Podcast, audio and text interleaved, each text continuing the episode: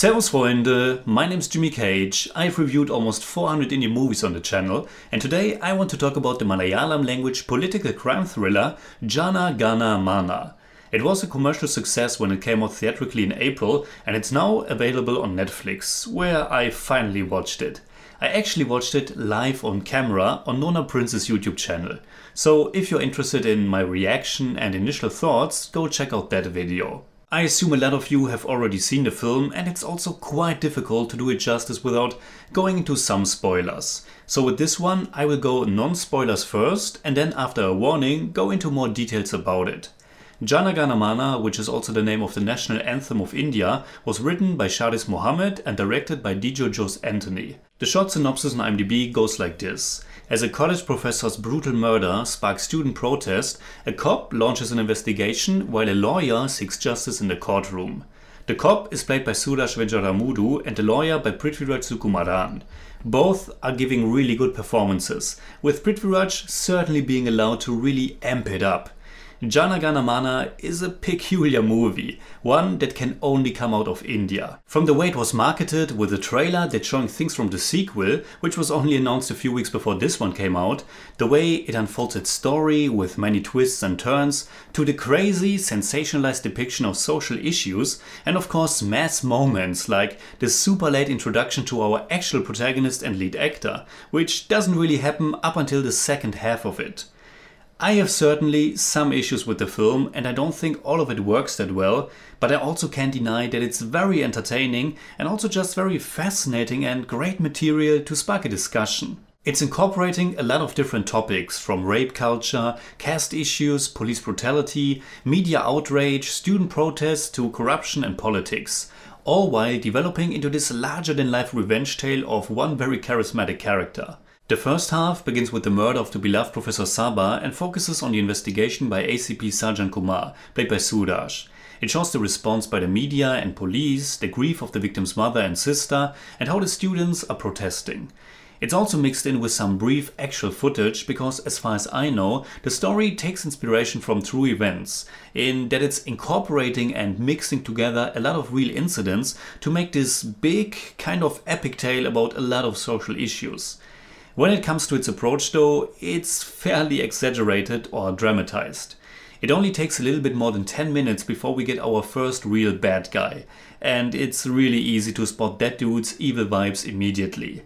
In the second half, Jana Gana Mana goes out even more with some truly comical villains and evil plans and agendas that aren't hidden or subtle at all, but directly talked about, including some diabolical laughter.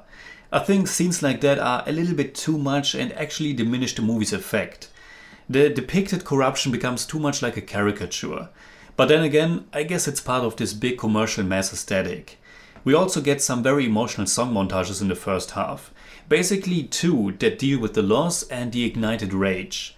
The music was composed by Jakes Bejoy, and I really like that powerful titular Jana Gana Mana anthem but it's also very clear how much that first half tries to stir up our emotions, which didn't work completely for me because it's just a bit too much for my sentiments, and also because the supporting characters felt more like glorified extras to me than actual supporting characters. The students remain really one note, but then again, that's also part of the concept, as the movie is dealing more with ideas and emotions and not so much with actual realistically written characters which is maybe why I was all the more impressed by Suraj's performance and how his character seems to be this rather calm voice of reason.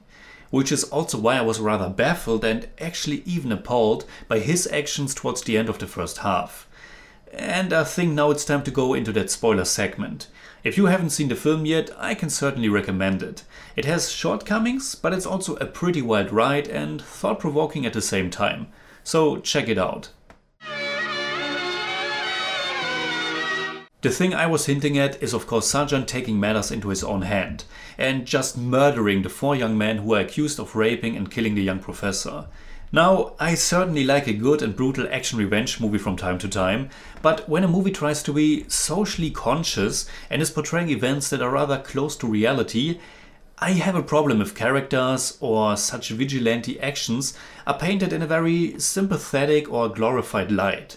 I was afraid the movie would want to make a case for this self righteous behavior. It even tries to manipulate us into feeling with Sajan even more, because right after killing those four young men, his own son has an accident and gets into a hospital.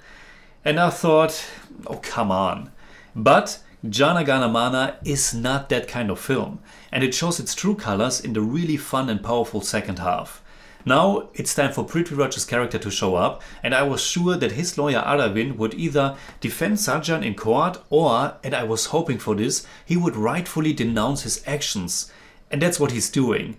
For the majority of the second half, Jana Gana Mana turns into a courtroom drama. Though with this special Indian mass approach, it's more like a courtroom spectacle, with a lot of twists and very direct, very powerful speeches. While I enjoyed the first half quite a bit, I was on the edge what to think about it and where the movie stands. And then, when the lawyer who is actually defending Sajan, played by Tilakan Sanshami, is saying that anyone who thinks what the police did, which is murder, was wrong, should raise their hand. And I was raising my hand, because you don't simply murder people just because you assume they are bad or did horrible things. And Prithviraj's character Aravind is also raising his hand and I was so back into the movie. Now it got really interesting, and I can't deny that I was so back on board with the movie because it voices more or less exactly my thoughts and fears. How mob mentality is dangerous and wrong, and how people are stirred up by emotions without having all the evidence. How people are taking justice into their own hands when it's really the justice system's job to gather all the facts and come to a ruling. Aravind is speaking a lot of uncomfortable truth, and Prithviraj is really great at it. Of course, he's also quite over the top, and while this courtroom game in general certainly lives through some theatricals, this is really a lot.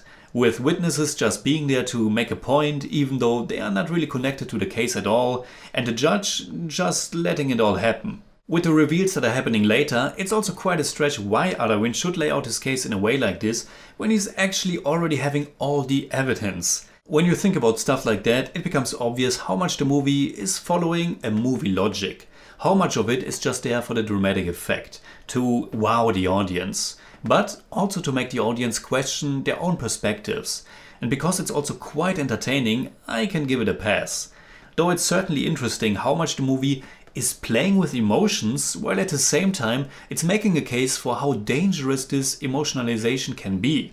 It's shining a light on these very important issues, but it's also coming across like a big courtroom soap opera. And I don't mean that in a completely negative light.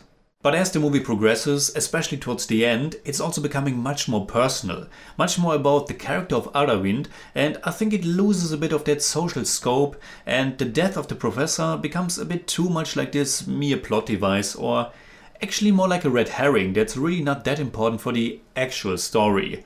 We thought it was about her tragic death, but it's really not that much.